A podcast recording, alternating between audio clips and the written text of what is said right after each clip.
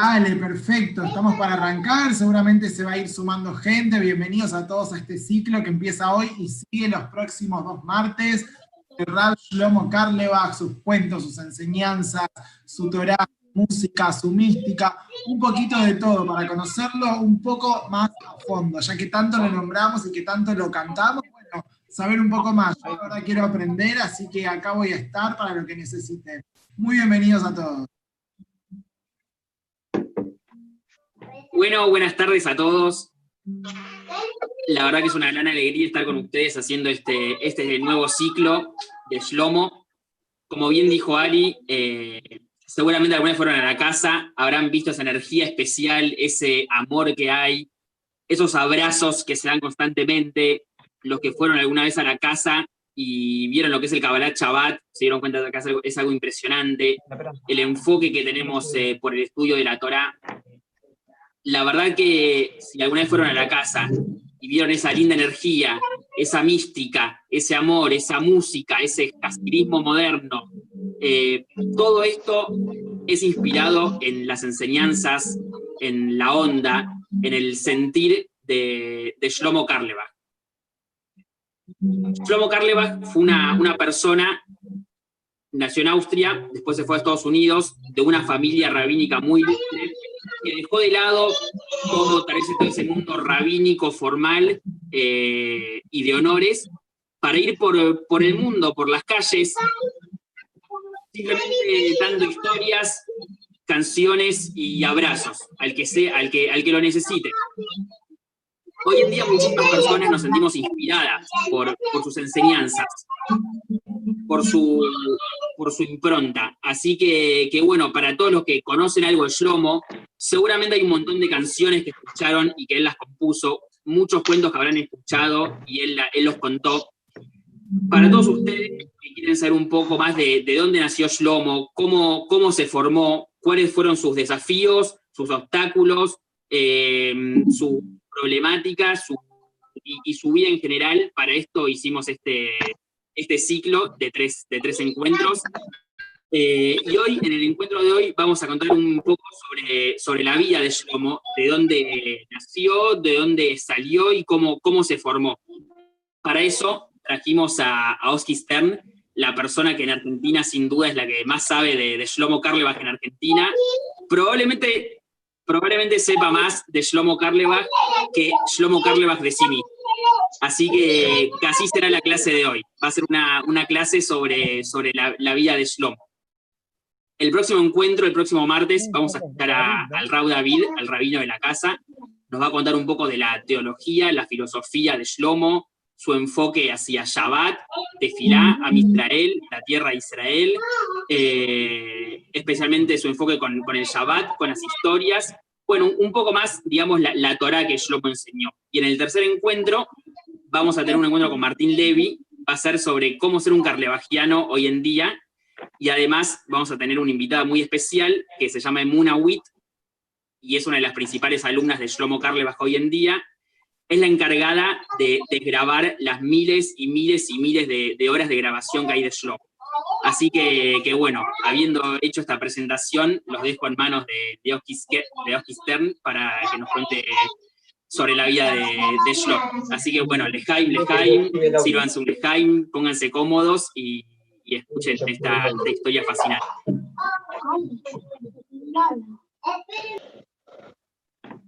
Yo yo tenía brazos y no abrazaba. Yo tenía puerta y no la abría. Yo era judío, no lo disfrutaba. Hasta que un día llegaste vos, Shlomo Karlebach, y desde entonces empecé a abrazar, abrir mi casa y a disfrutar mi judaísmo como nunca. Estaba tranquilo, hermano estaba tranquilo hasta que llegaste vos. Ah, en 1925, periodo entre las dos guerras, nació, llegó al mundo. Diosito dijo, stop, a la cancha, Shlomo al mundo. En 1925 nacen en Alemania Shlomo Karlebach y su hermano, Eli En 1925 es un periodo entre las dos guerras. Ya saben, la primera guerra y la segunda. La primera guerra los judíos usaban uniforme del país en el que habían nacido. La segunda, uniforme a rayas. Se venía el tiempo más tremendo del mundo. Y para 1933, en esa Alemania en la que habían nacido, llega al poder Hitler y, para decirlo en tono humorístico, Karlebach dijo, no hay onda con Hitler. No, no, no, no. Y si no hay onda, mejor. Entonces los Karlebach levantaron campamento y se fueron a Austria. Entre nos. Eso es como, por decir, vivir en la 11-14 y mudarte a Fuerte Apache buscando seguridad. Porque escaparte nazismo de Alemania a Austria, vamos, ¿no? Eh, en Austria se había inventado el nazismo. Y, bueno, Shlomo, Shlomo es hijo Naftali Karlebach, rabino, wow. Eh, no era de una línea jasídica. Se instalan en, Austria los Karlebach y, y por esa casa de los Karlebach en Austria pasaban cuanto rabino viniera de la zona del este, de la zona religiosa donde, bueno, donde iban a Alemania y donde iban a Austria, sí, a buscar fondos de judíos más ricos y judíos más modernos, por otra parte, alejados de, aquellos peyes, de, aquellos, de todo lo que vimos en, en Stiesel o en Anorto. ¿no? Y, y, dónde paraban? Bueno, en el único reducto kosher al 100% por aquellos tiempos que era la casa de los Carlos. En 1935 llegó, Ari, escúchate por favor esta, que vos sabés, eh, voy a hablar de alguien que conoces, que no sé si tenés la foto por ahí, del rebe, del rebe anterior, del rebe anterior del rebe de Lubavitch, que ustedes lo conocen, el rebe de Lubavitch, vamos, que, se saben quién es, ese es el, ¿se ha cortado Guido? ¿Sigo? Bien, que el, que el séptimo rebe de Lubavitch es el que todos tenemos en, bueno, en esa fotito, pero el sexto rebe dejaba de su suegro, y por 1935 paró ahí en, de los Karlebach. La anterior, la anterior, la anterior, este es el rebe de Lubavitch, vamos a la anterior, esta, sí, a quien ven de pie es el rebe de Lubavitch, el séptimo, el que ustedes conocen, el del dólar, el que, el que hizo abrir en Argentina a Jabal del Lazo y Sej, y cuantos Jabal conozcan de barrio, pero quien está sentado es su suegro, el sexto rebe de Jabal, quien conoció a los Karleva, el papá de Shlomo sin ser un Hasid, ah, llevó, Hasid significa, bueno, es una corriente del judaísmo eh, alineada con lo que es el canto, el, misticismo. El papá de Shlomo era, bueno, un hombre más lógico, más formal, y lleva a sus hijitos a Shlomo, a que el bendiga. Estaba de paso por Austria, estaba en un spa en Austria. En aquellos tiempos ibas a Austria porque te iba bien o porque te iba mal. Si te iba mal, era para pedir dinero para tu yeshiva de la zona de Rusia o Polonia. Y si te iba bien, ibas a un spa, como era el caso del, del, anterior de y, y, bueno, entonces les dio una braja a Shlomo y a su hermanito. Cuando no escuchó el papá, les dijo, ojalá, ojalá, ojalá que sean así. Y dejen de ser yeques. Y dejen de ser yeques. Que no tiene nada malo ser yeques, son, judíos, claro, pero, pero tiene, tiene otra connotación, quizás un poquitito más frío. Y la verdad que quizá, decía Shlomo, quizá el, el, rey anterior, Yosef Itzhak, me calentó el, corazón para siempre. Y en la casa de los Karlebach siempre paraban, como les dije, rabinos que venían a, juntar plata para aquellas yeshivot de Europa, de la preguerra. Alguna vez para un rabino que no había juntado un solo peso, nada, nada. La mamá de Shlomo, Paula Karlebach, Paula Con, de soltera, cuando vio que el rabino estaba haciendo las valijas para volverse a su, tierra, le pidió un momento. Se fue, se fue, con, se fue, salió, y cuando volvió le dio una donación, plata de hoy en día, digamos, 10 mil dólares. Una barbaridad. El rabino le dijo, no puedo aceptar este dinero, yo sé que tu marido, o sea, a ver, la, mujer le dijo, pero que no, no, no podemos dar, no podemos dar más a ser los judíos. Y entonces el, rabino le dijo, más hacer es el 10, tu marido no gana 100 mil la mamá de Shlomo, para que entendamos quién es la mamá de Shlomo. La mamá de Shlomo le respondió, no, es cierto, tenés razón, eso es cierto. Y, el rabino le dijo, te digo más, hay un límite para darse de acá, para dar caridad, y es hasta, hasta un 20%. Y así todo tu marido no lo gana. Y la mamá le dijo, es cierto, pero atención, hasta donde sea hay una mitzvah que es educar a nuestros hijos. Y eso no tiene límite. por eso llévate esto. Yo sé, yo sé que de alguna forma un día vos vas a educar a mis hijos. Wow. Imagínate si todos viéramos así, ¿no? Como potenciales educadores de nuestros hijos, a esos morín que pasan. Uh, entendía que el niño de hoy es el padre del educador, perdón, del adulto del mañana. Y, en esa casa de los Carlebach trabajaba una empleada, una empleada doméstica, austríaca, por supuesto, y notan los Carlebach que empiezan a faltar cosas en la casa. Empiezan a faltar algunos cubiertos de plata, de la vajilla, empiezan a faltar algunas ollas importantes, y bueno, está claro, esta mujer está, robando. La madre de Shlomo, Paula, dice, ¿me dejan a mí? Me dejan a mí, yo voy a hablar con ella. Cuenta Shlomo, que él era chiquito, se escondió detrás de una puerta y vio, y vio cuando llegaba esa, esa empleada el otro día, como diría Moldaski, las mujeres judías cantan Mashiach, Mashiach, Mashiach, vino a trabajar. Bueno, cuando entró, cuando entró la empleada, la mamá de Shlomo le dijo, vení, sentate, y quiero que charlemos. Le preparó un té y le dijo, te tengo que pedir perdón, te tengo que pedir perdón. La empleada sabía, sabía que ya se había llevado algo que no era de ella, ¿no? Y no entendía absolutamente nada de lo que estaba pasando. Usted me tiene que pedir perdón, a ver, ¿por qué? Porque es evidente que te pagué poco. Es evidente que te pagué poco. Quiero que sepas que te quiero tanto y te pido disculpas, te pido disculpas. Y ahí se pone a llorar la empleada, le dice, no, pero yo me llevé cosas de acá, de esta casa, olvídate, tómalo como regalo, es para tu dote, para cuando te cases, por favor, por favor, empecemos de nuevo, te pido perdón. Carle crece escuchándose esas enseñanzas.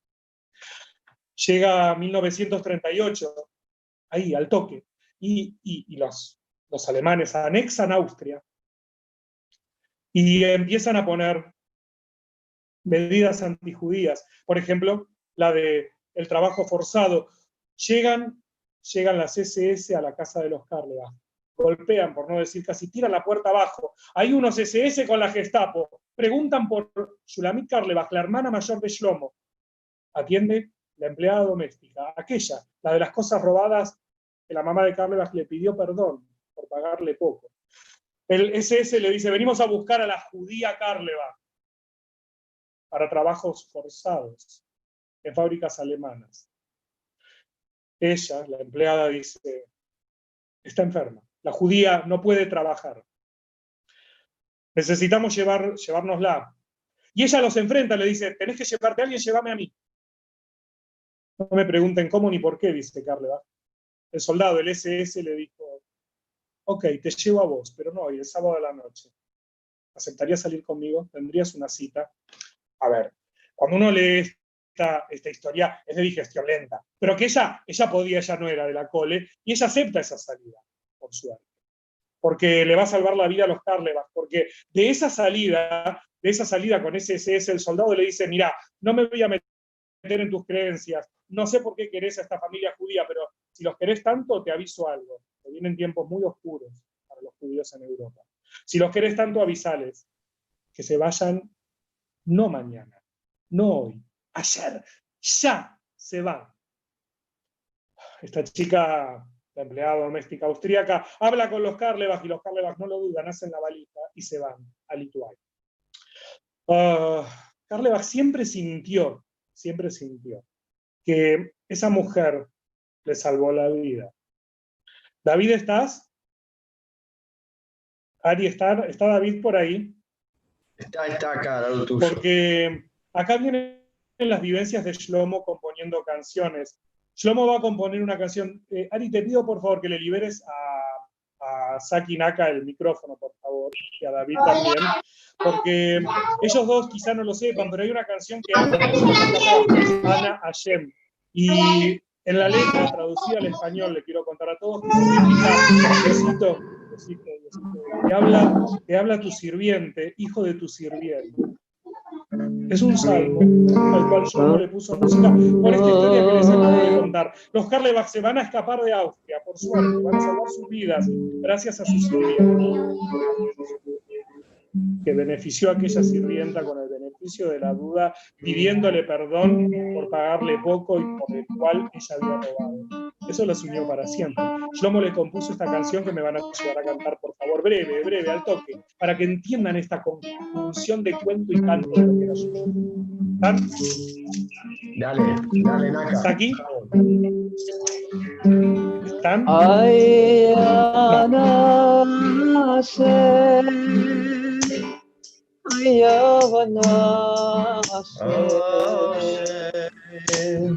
Hashem.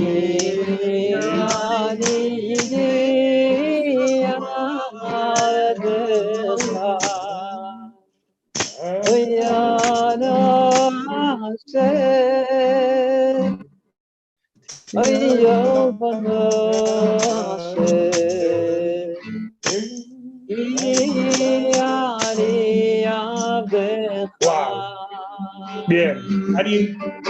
ani yadcha. Ay, Ana, Hashem. Ay, Ana, Hashem. Bien. Ari, Oy, oy, oy, ani abdecha. Oy, ben amosecho,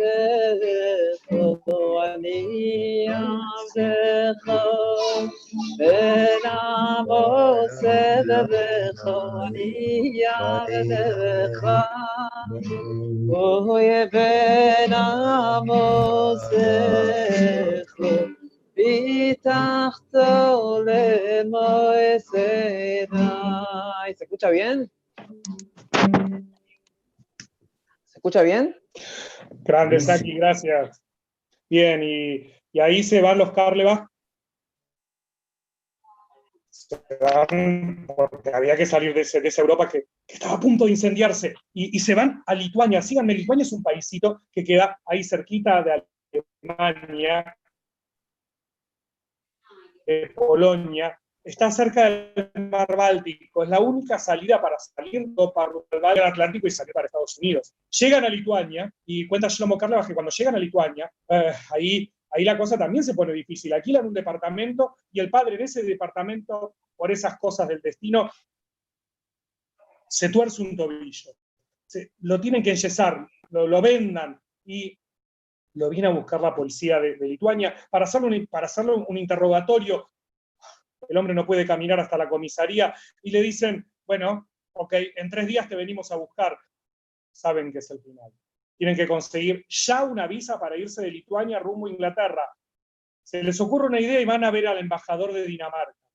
A las seis de la mañana, el papá de Shlomo, sin poder caminar, Naftali Karlebach, el rabino, llega a la embajada de Dinamarca, le deja su tarjeta al ma- mayordomo. El mayordomo, bueno, estaba perdida, lo, mira como diciéndole, maestro, no lo van a entender. Es un hombre de fe y espera.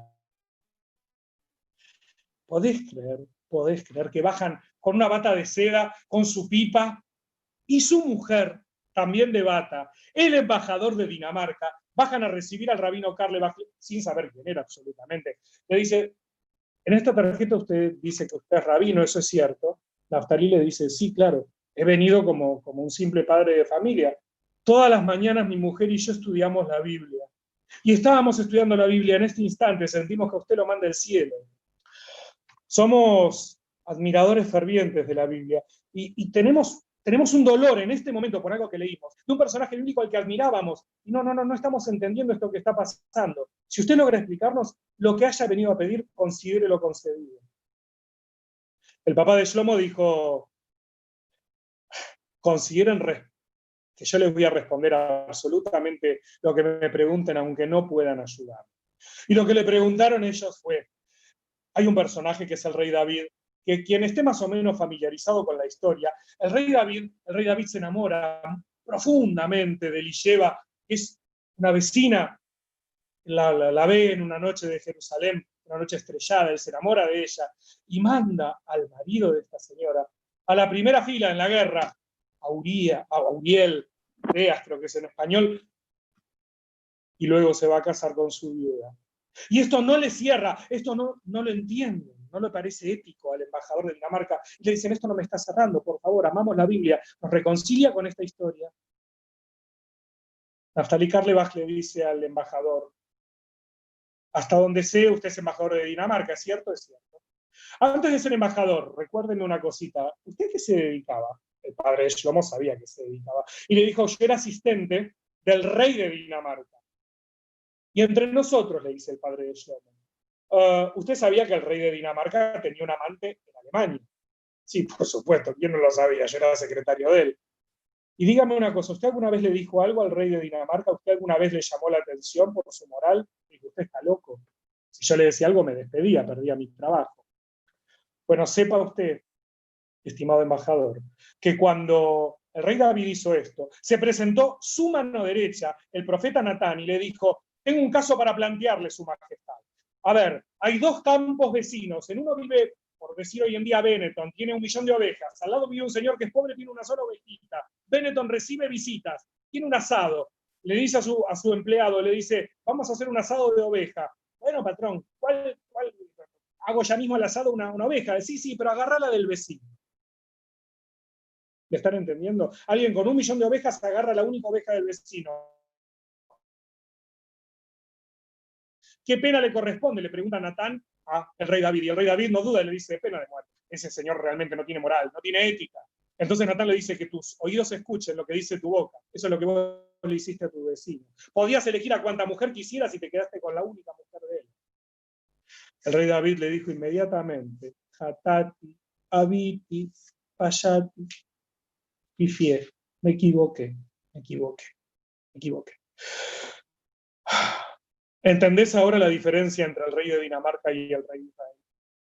No lo dudó el embajador de Dinamarca y le firmó esas visas y se fueron los Carlebach. Llegaron a Estados Unidos y, y bueno, en Estados Unidos empieza, empieza una nueva vida para los Carlebach. Empieza una nueva vida y Carlebach empieza a ir a la yeshiva de Lakewood.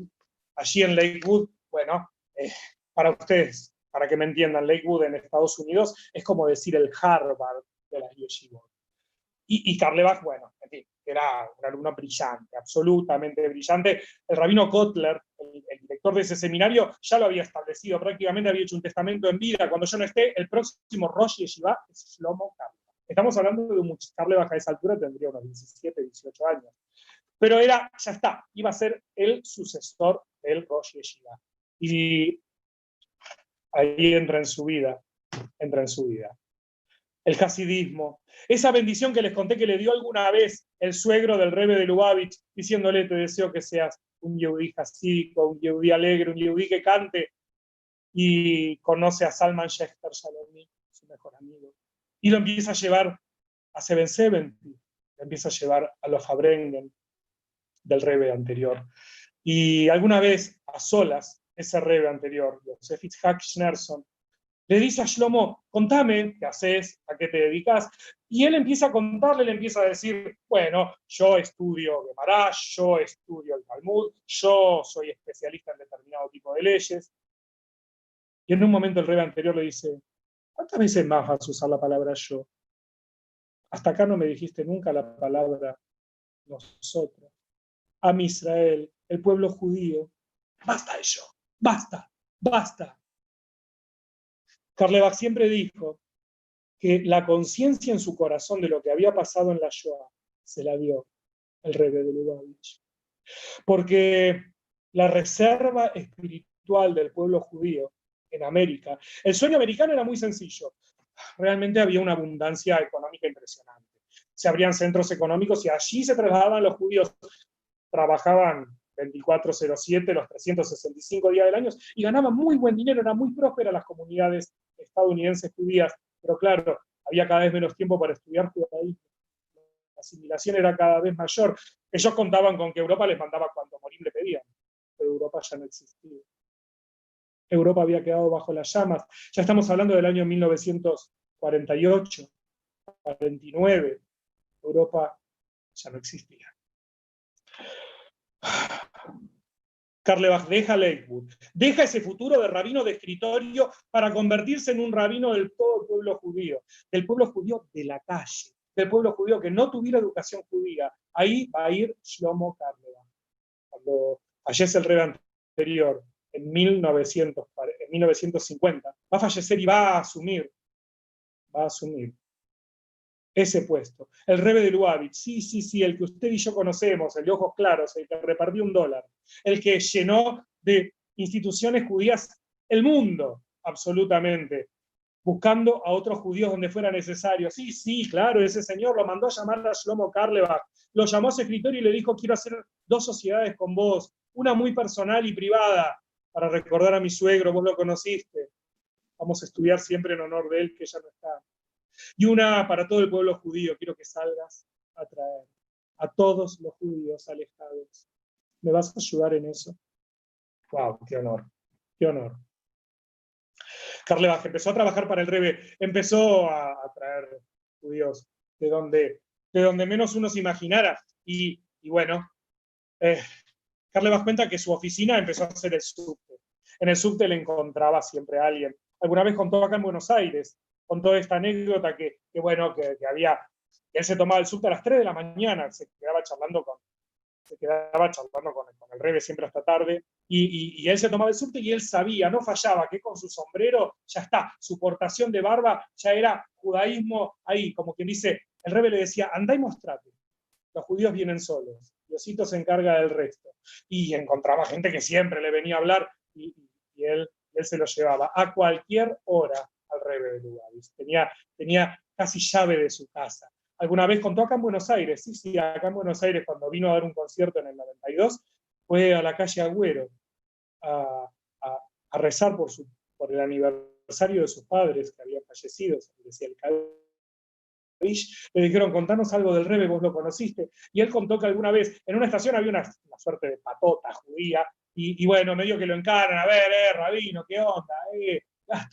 Y, bueno, entonces los vio de verdad perdidos. Carlebach le dejó su tarjeta y los invitó, estaban cerquita de Roya Yaná, muy cerquita de Roya Yaná. Ah, en Roya Yaná, Carlebach estaba ahí en 770, cerquita del Rebe. En esos tiempos el Rebe solía tocar el shofar en el medio de 770.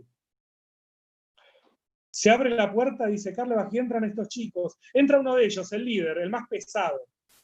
Carlebach lo saluda, le da un abrazo y lo lleva directo con el Rebe. El Rebe en una mirada entendió de qué se trataba todo.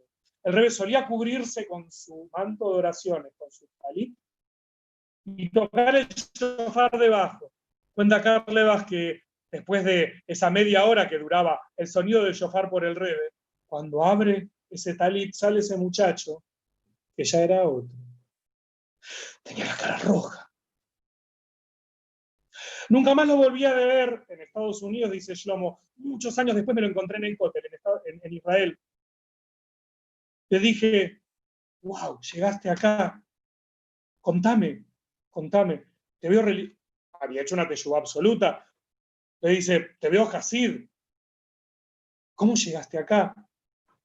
El muchacho lo mira y le dice, fui a la mikve. ¿A la mikve? ¿Bañito? Una mikve muy especial debajo de un talí. El rebe me hizo, le hizo mikve a mi alma, debajo de un talí. Acá me ve.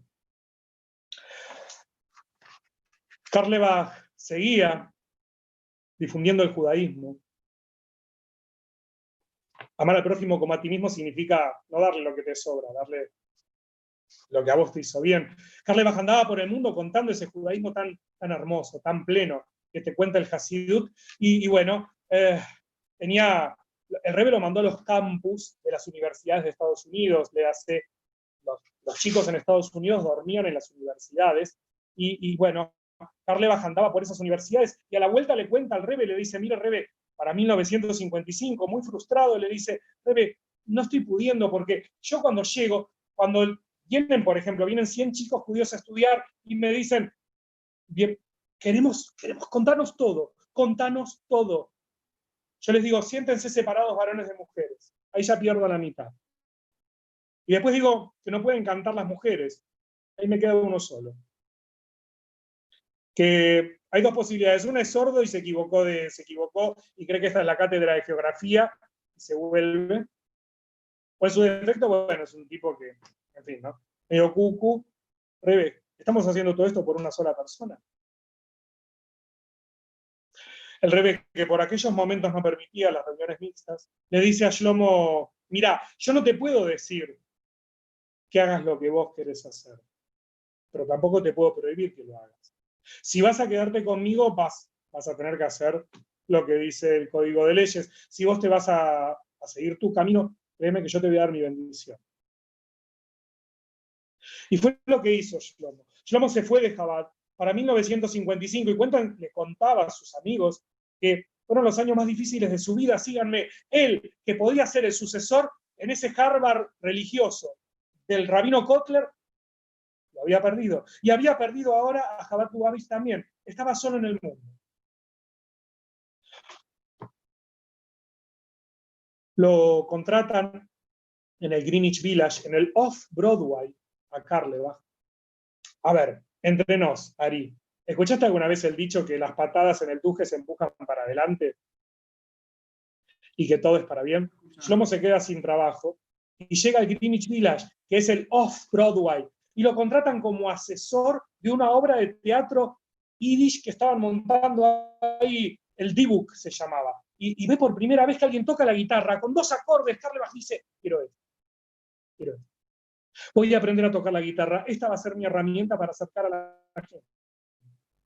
Contrata a una profesora particular, se compra la guitarra esa misma tarde, y, tiene la tarjeta de la profesora, la llama a las 12 de la noche. Prepárate, Saki, porque me vas a ayudar con una canción que tal vez a la gente le suene un poquitito. Y Ari, lo vas a poner a Saki nuevamente en línea, porque Carlebas, claro, él amaba el pueblo judío, amaba el canto, le caían las canciones, solo que él de música no tenía demasiada idea para anotarlas. No había YouTube donde estaba él mismo, no tenía grabador, pero sabía silbar. Llamó a las 12 de la noche a esa profesora de música y le dijo, me vino una canción, me encantaría que se toquen las bodas. Y le empieza a silbar.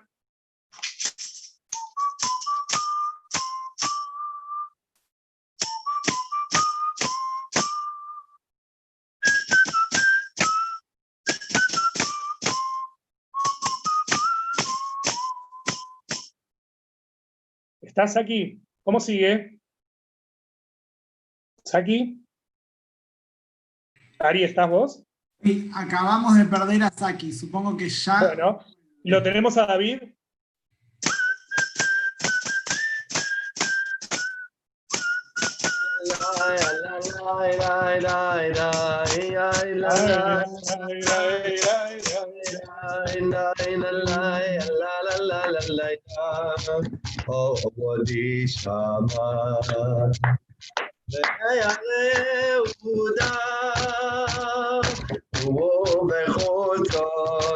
בחוצות ירושלים, דלה Jerusalén. Bien, bien, bien, bien, bien, bien. Y, y de verdad que esa noche empieza la carrera musical de Shlomo. Eh, van a pasar unos años de esa soledad, si se quiere, institucional de Shlomo, y va a conseguir un trabajo en San Luis para los Rodríguez A. No, perdón, en Saint Louis para la Keilah. Y sí, lo contratan en San Luis, es una ciudad en Estados Unidos, que, que bueno, mandan a, bu a, buscar a alguien de, de, que trabajaba ahí en el templo, a una, una, señora de la secretaría, que cuenta a su hijo, que es quien me contó esta historia, eh, que bueno, su mamá había aprendido a manejar hacía muy poquitito, estamos en el año 1958. Había aprendió a manejar hacía muy poquito y fue con la orden del presidente de esa comunidad a buscar a la estación de trenes de San Luis a un rabino ortodoxo. Bajó de ese tren un señor con un sombrero y barra, dijo es él, pero tenía una guitarra a cuestas. Un rabino ortodoxo que toca guitarra, esto es rarísimo. Bueno, era Shlomo, no le tengo que decir. Shlomo por aquel entonces, bueno, era, era un hombre que tocaba la guitarra, pero era, era un Bajur Yeshiva, era un hombre de Yeshiva, Cuenta el hijo de esta señora que lo sentó atrás en el auto y ella iba adelante manejando, porque bueno, una mujer, un hombre, yo no, no, iba a viajar con ella en el primer asiento, viajó atrás, tenía un cabriolet, bien así, desapercibido pasaba. Y cuenta este señor que la mamá tenía mucho miedo a manejar, recién estaba aprendiendo, y en un momento tenía que doblar a la izquierda en una avenida y no se animaba. Los coches, bueno, un embotellamiento increíble. Carlebach sacó la guitarra y se puso a tocar ahí en ese embotellamiento, sentado en ese descapotable, sobre el asiento trasero, sobre el respaldo del asiento trasero. Y ahí, bueno, y ahí lo empieza a amar. Todo Saint Louis se llenó ese Saint Louis con, con gente. Y para 1959 va a grabar su primer disco, sí, sí, siguió con la guitarrita, va a grabar su primer disco, y los temas lo van a elegir sus alumnos de San Luis, precisamente. Con el dinero que cobre, Carle va a viajar por primera vez a Eretz Israel. A ese Eretz Israel maravilloso. Cuando, cuando llegó, bueno, él cuenta, ahí me di cuenta de verdad que había perdido mi, la posibilidad de ser un rabino de escritorio y se lo agradecí tanto a Dios. Era el rabino del, del Keren Arrejov. Él tocaba en la calle. Él me empezó a conocer y a gustar a alguna gente. Y empezó a hacer su gebra. Ah, acá tenemos, Ari, alguien dice que no sale el video, ¿es posible? Sí, se te ¿Está saliendo el video? frenó el video, pero te escuchamos perfecto. ¿Qué Isaac? ¿Querés que pase el tuyo? A ver, cambiemos.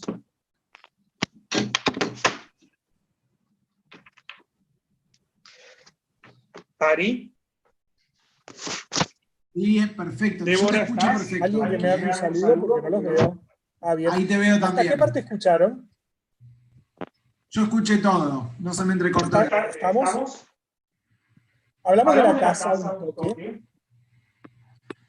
Ahora hay retorno, habría que, que silenciar el, el dispositivo anterior. Ahí fue Yo solo sé. Bien. Está quedando poquito tiempo.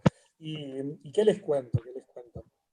Eh, Shlomo en Israel, de verdad que, de verdad que, que cambia, revoluciona absolutamente el mundo en Israel. Eh, se, hace el, se hace el cantor del, del pueblo, del Tzahal, del ejército, y, compone una canción. ¿Está David por ahí? ¿Está David? Sí, sí, estoy. Vamos con Israel, Israel, Betach Bashem. Dale, con alegría. Vamos. Dale, aquí. Ay, Israel, Israel, betach Bashem, Ezramu maginamu, Israel, Israel, betach Bashem, Mito juntos, Israel, Israel, Israel,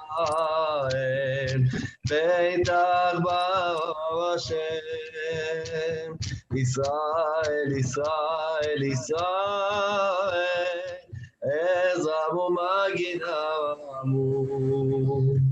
y cuando, gracias David, gracias. Y, de verdad que Shlomo alguna vez cuenta una, una escritora que cuando estalla la guerra, la guerra de los seis días, y está Shlomo Karlebachen, ella cuenta que lo conocía Shlomo de Nueva York. En el aeropuerto, en el, se encuentra en el aeropuerto Ben Gurion con Shlomo y le dice, Shlomo, por favor, conseguime un pasaje. Ella se encuentra con Karlebachen en el Ben Gurion creyendo que Shlomo también se está volviendo a Nueva York. Y Shlomo le dice, ¿un pasaje a dónde? A Nueva York, que es donde vas vos. Dice, pero es que yo vengo de Nueva York, yo no voy a Nueva York. Yo me enteré que hay guerra y me vine. Quédate conmigo, te voy a cuidar. Quédate acá. Este es nuestro lugar. Y Carlebach iba de trinchera en trinchera cantándole la canción que contó recién David, que Israel, nuestro pueblo, Betach Hashem, cree en Hashem, cree en Hashem. Y, de verdad, alguna vez algún soldado le contó a Carlebach que su tanque de guerra se quedó, se quedó ahí, muerto. Definitivamente, no había manera de arrancarlo en plena aldea árabe. Dijo, este es el final de mi vida. En ese momento, en ese momento, claro, en esa aldea estaban todos metidos en sus casas. Él dice, si salgo, me pegan un tiro. Si me quedo acá adentro, muero asfixiado. Pruebo con entregarme. Cuando sale del tanque, no venía nadie. Pasa un momento y se abre una puerta, viene un muchacho árabe, tipo grande, de unos 30 años, le da la mano y le dice, tu tanque no anda, déjame revisarlo. Se lo revisa y, sí, le encuentra la falla, ese tanque vuelve a arrancar. El soldado le cuenta a Shlomo Karlebach, yo pensé que estaba soñando, no lo podía creer, le dije, pero discúlpame, ¿no estamos enfrentados vos y yo? Le dijo, si esta guerra fuera de árabes contra judíos, sí lo estaríamos, pero esta guerra es entre árabes y Dios, y yo contra Dios no peleo.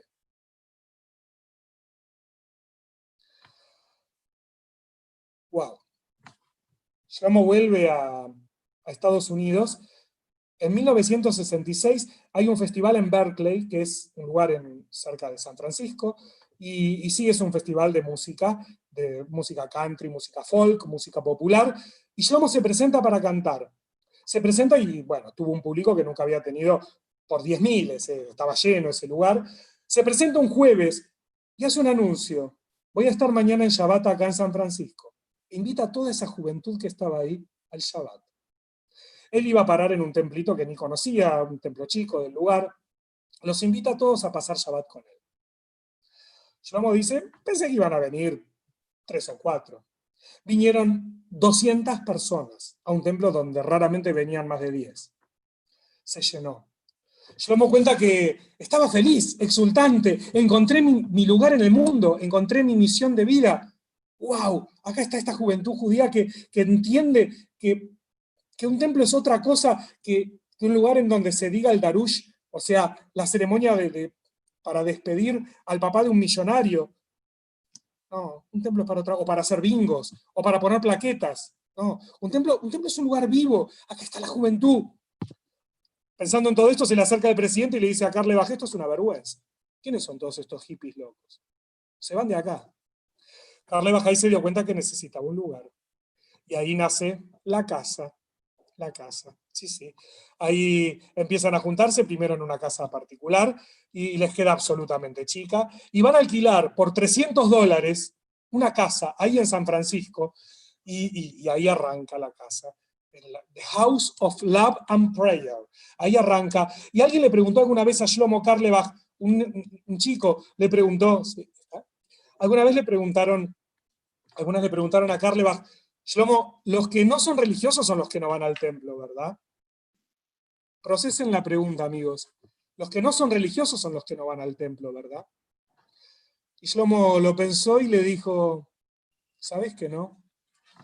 Los que no van al templo, su alma es muy religiosa. No sé si de esta reencarnación o de otra.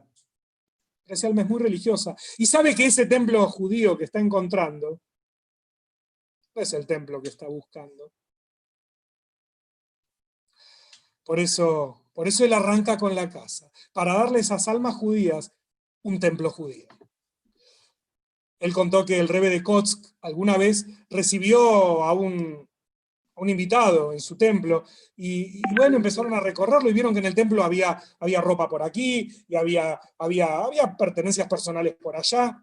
Y entonces lo miró ese hombre tan serio, tan rico, tan formal y le dijo, le dijo pero, pero, ¿esto es un templo? ¿Esto es un templo? ¿Esto es un desorden? ¿Esto, es un templo? El rey de Kotsk le dijo, no sé, qué sé yo. Vos lo llamás templo, yo lo llamo mi casa. Yo lo llamo mi casa. Y, bueno, y ahí Karlebach con su Hasidim redefinieron lo que debía ser un templo judío.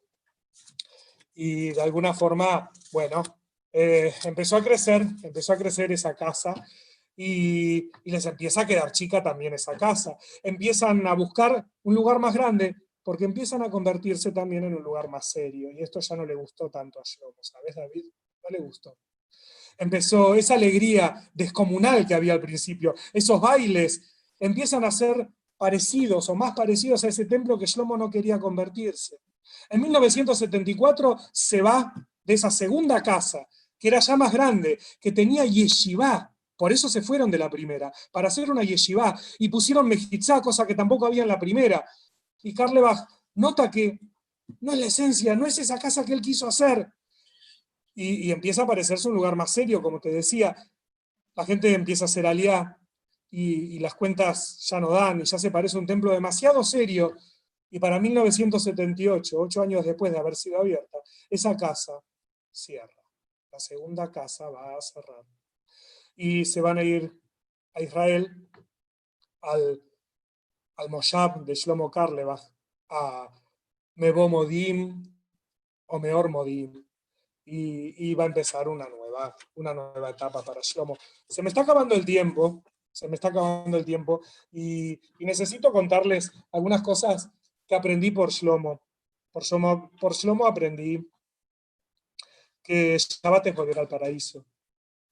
Shabbat, en esa casa de hippies, Shlomo lo explicaba diciendo, Shabbat son 39 no, no. No viajes, no prendas fuego, no toques dinero, no, no, no. Y un gran sí, Oneg, disfrutar, disfrutar. Shabbat tiene que ser volver al paraíso. Shabbat tiene que ser darle Shabbat a alguien más.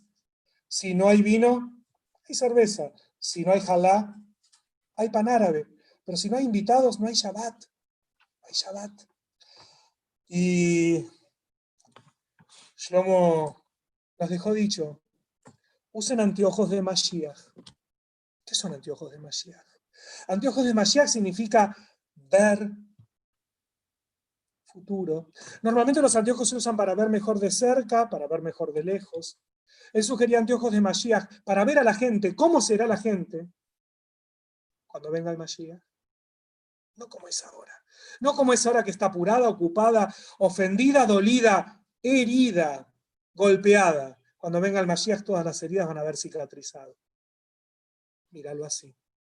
Esa persona que hoy no te cierra, esa persona que hoy no te gusta, ¿cómo va a ser cuando venga el Mashiach? Alguna vez yo fui a comer un Shabbat a una casa que me invitaron acá en Buenos Aires, una pareja que había hecho Teshuvah. Muy, muy religiosos. Y, bueno, y ella antes del Kiddush me dijo, ay, Oski, no se entiende nada de tu Carlebach. ¿Qué es eso? Anteojos del Mashiach. El marido apuró el Kiddush y el Netilat Yadayim, y en el medio de la cena contaron ellos cómo se hicieron religiosos. Ella contó que eran de Santa Fe, y una vez había un chico de Jabal en una esquina repartiendo jalot, repartiendo velas. Ella por ese entonces tenía el pelo de tres colores, lo tenía de verde, de rojo y de amarillo. Este chico de Jabat la llama y le dice, hey señorita, ¿es usted judía? Que sí que lo es, venga, tome, prenda las velas de Shabbat.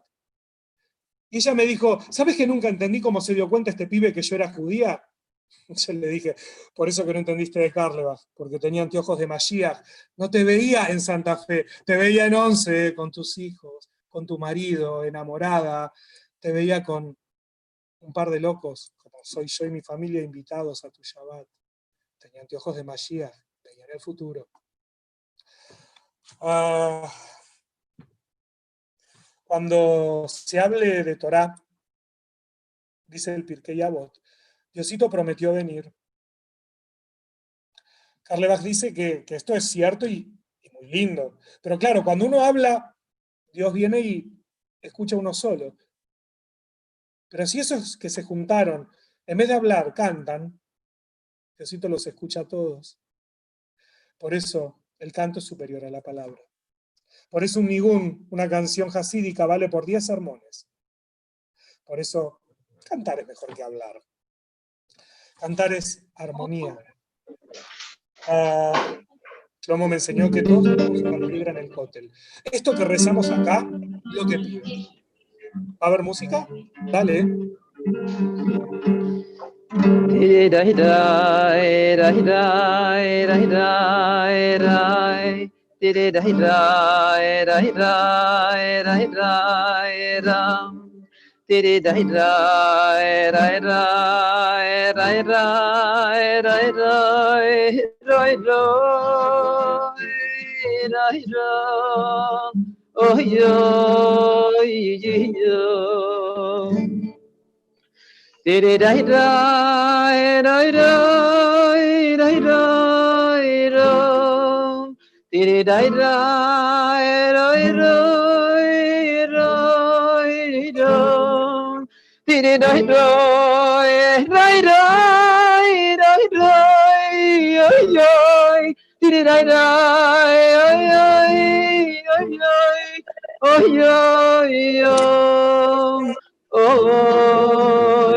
yo, yo, yo.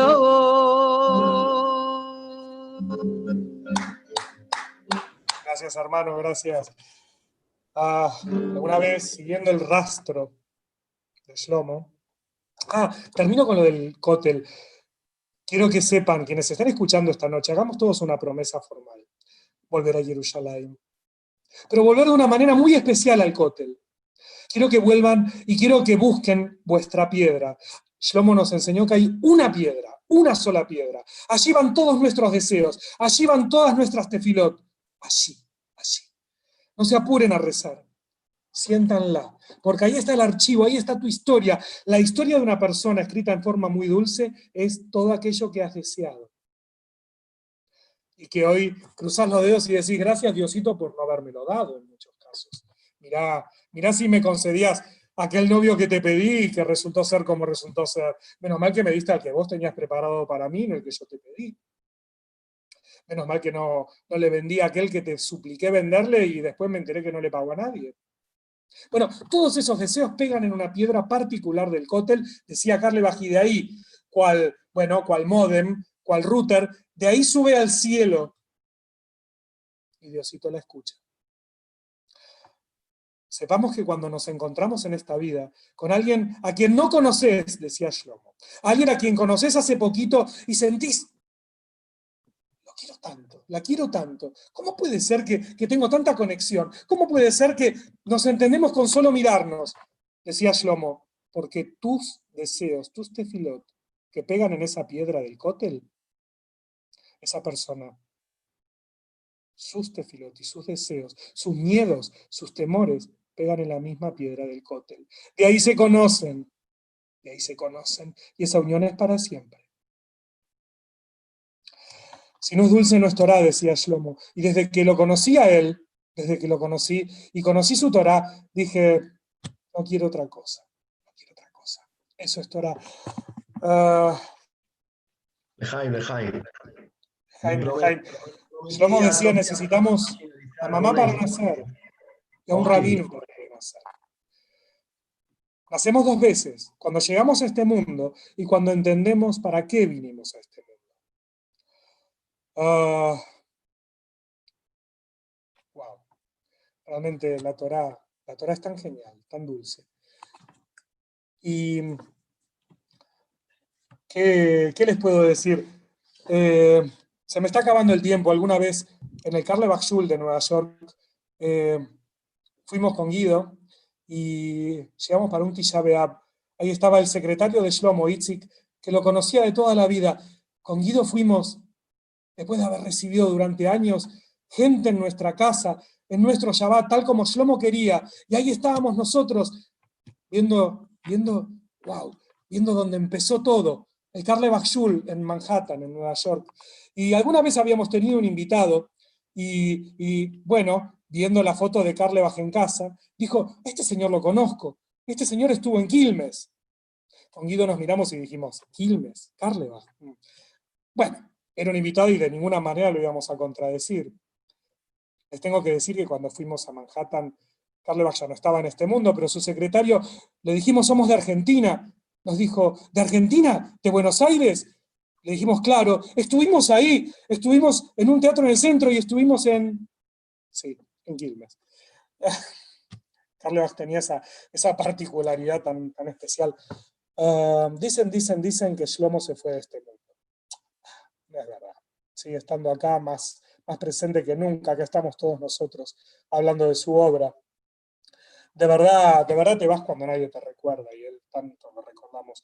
Quería cerrar contándoles lo que fue el último Yom Kippur y los últimos días de Carle Baja en la Tierra. Eh, voy a contar un cuento con David, mi hermano, ¿dónde estás David? ¿Estás por ahí? Tenemos siempre una tradición, cuando estoy con Ruti, cuando estoy con Ruti, que es, bueno, la chica que me gusta y, que me quiere mucho, que no me deja hacer mucho Lejaim. Y bueno, pero David autoriza a que yo diga Lejaim, es decir, que tome una copita, eh, como enseñaba Karlebach, siempre en aras del cielo. Los judíos no tomamos para olvidar, tomamos para recordar. No es lo mismo. Para nosotros el Lejaim es tónico de la memoria, no es licor del olvido. Y, y bueno, eh, tenemos un trato, y es que si cuento un cuento nuevo para David, David no lo escuchó, me gano el de Jaime y Ruti lo autoriza. Y lo que les voy a contar, David, es el último cuento de Shlomo Karlebach en la Tierra. Era el último Yom Kippur de Shlomo, allá por 1994. El Karlebach Shul explotaba. Karlebach se dio vuelta, miró a sus, fieles seguidores y les dijo, che, ¿qué estamos haciendo? ¿Qué hacemos acá en un templo? ¿Por qué no pusimos una carpa en el Central Park, caramba? ¿Por qué estamos acá? estamos apretados. ¿Se dan cuenta? Están quedando Yehudim afuera, no están entrando. ¿Qué, estamos, qué, qué es este? Ya, además de todos los perdones, hay que pedir un perdón más a Dios. No entraron todos sus hijos acá a la sinagoga. ¿Qué estamos haciendo? Se enojó un poquitito en ese último Kippur. Y el último cuento que contó, subió al estrado Karlebach y contó este cuento. Se lo dedicó a Mr. Grimm. Mr. Grimm, sí, sí. Mr. Grimm era un vecino del Karlebach Schul. Se lo dedicó a él porque dijo que es el judío más sagrado que conocí, dijo Karlebach. Y, y, y la gente se quedó helada. ¿Cómo? ¿No era el rebe de acá o el rebe de allá? No, no, no. Mr. Green. Mr. Green era un vecino de acá, del templo. Era un judío anónimo, no usaba kipán, no se lo veía jamás en un restaurante kosher, no se lo veía nunca en un shiur. Mr. Green no fallaba. Cada Yom Kippur, él venía solo en Kippur, venía un ratito a la mañana, me preguntaba, decía Karlebach, ¿a qué hora es Iskor? Ese era su judaísmo. ¿A qué hora es Iskor? Yo le decía a las 12, eran las 9. Y él me decía, se me hace tarde, lo siento mucho. Y se iba.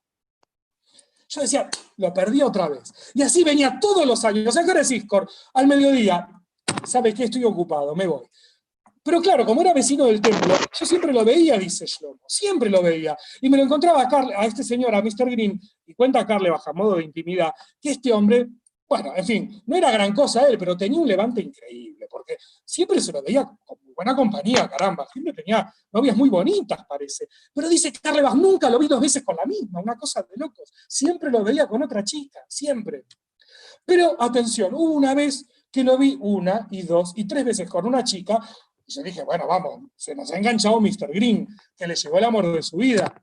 Y bueno, una vez lo vi solo a Green, dice Carle, bajera de noche, estaba caminando ahí por la 86, llegando al río y me lo encuentro a Green, le digo, Green, hey, Masseltop, ¿estás saliendo con alguien? Me dice, no, alargué yo.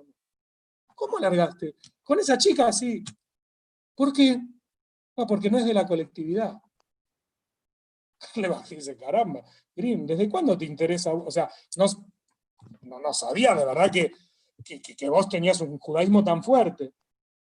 Le dice, no, justamente, no es fuerte, Carlebach. El judaísmo no es tan fuerte. Pero si sigo con ella, de débil va a ser nulo. Me quedo sin nada. Mejor cortar, ¿no? Que la esperanza quede viva. Dice Shlomo que nunca, nunca, nunca conoció a un Yehudi tan kadosh como el señor Green.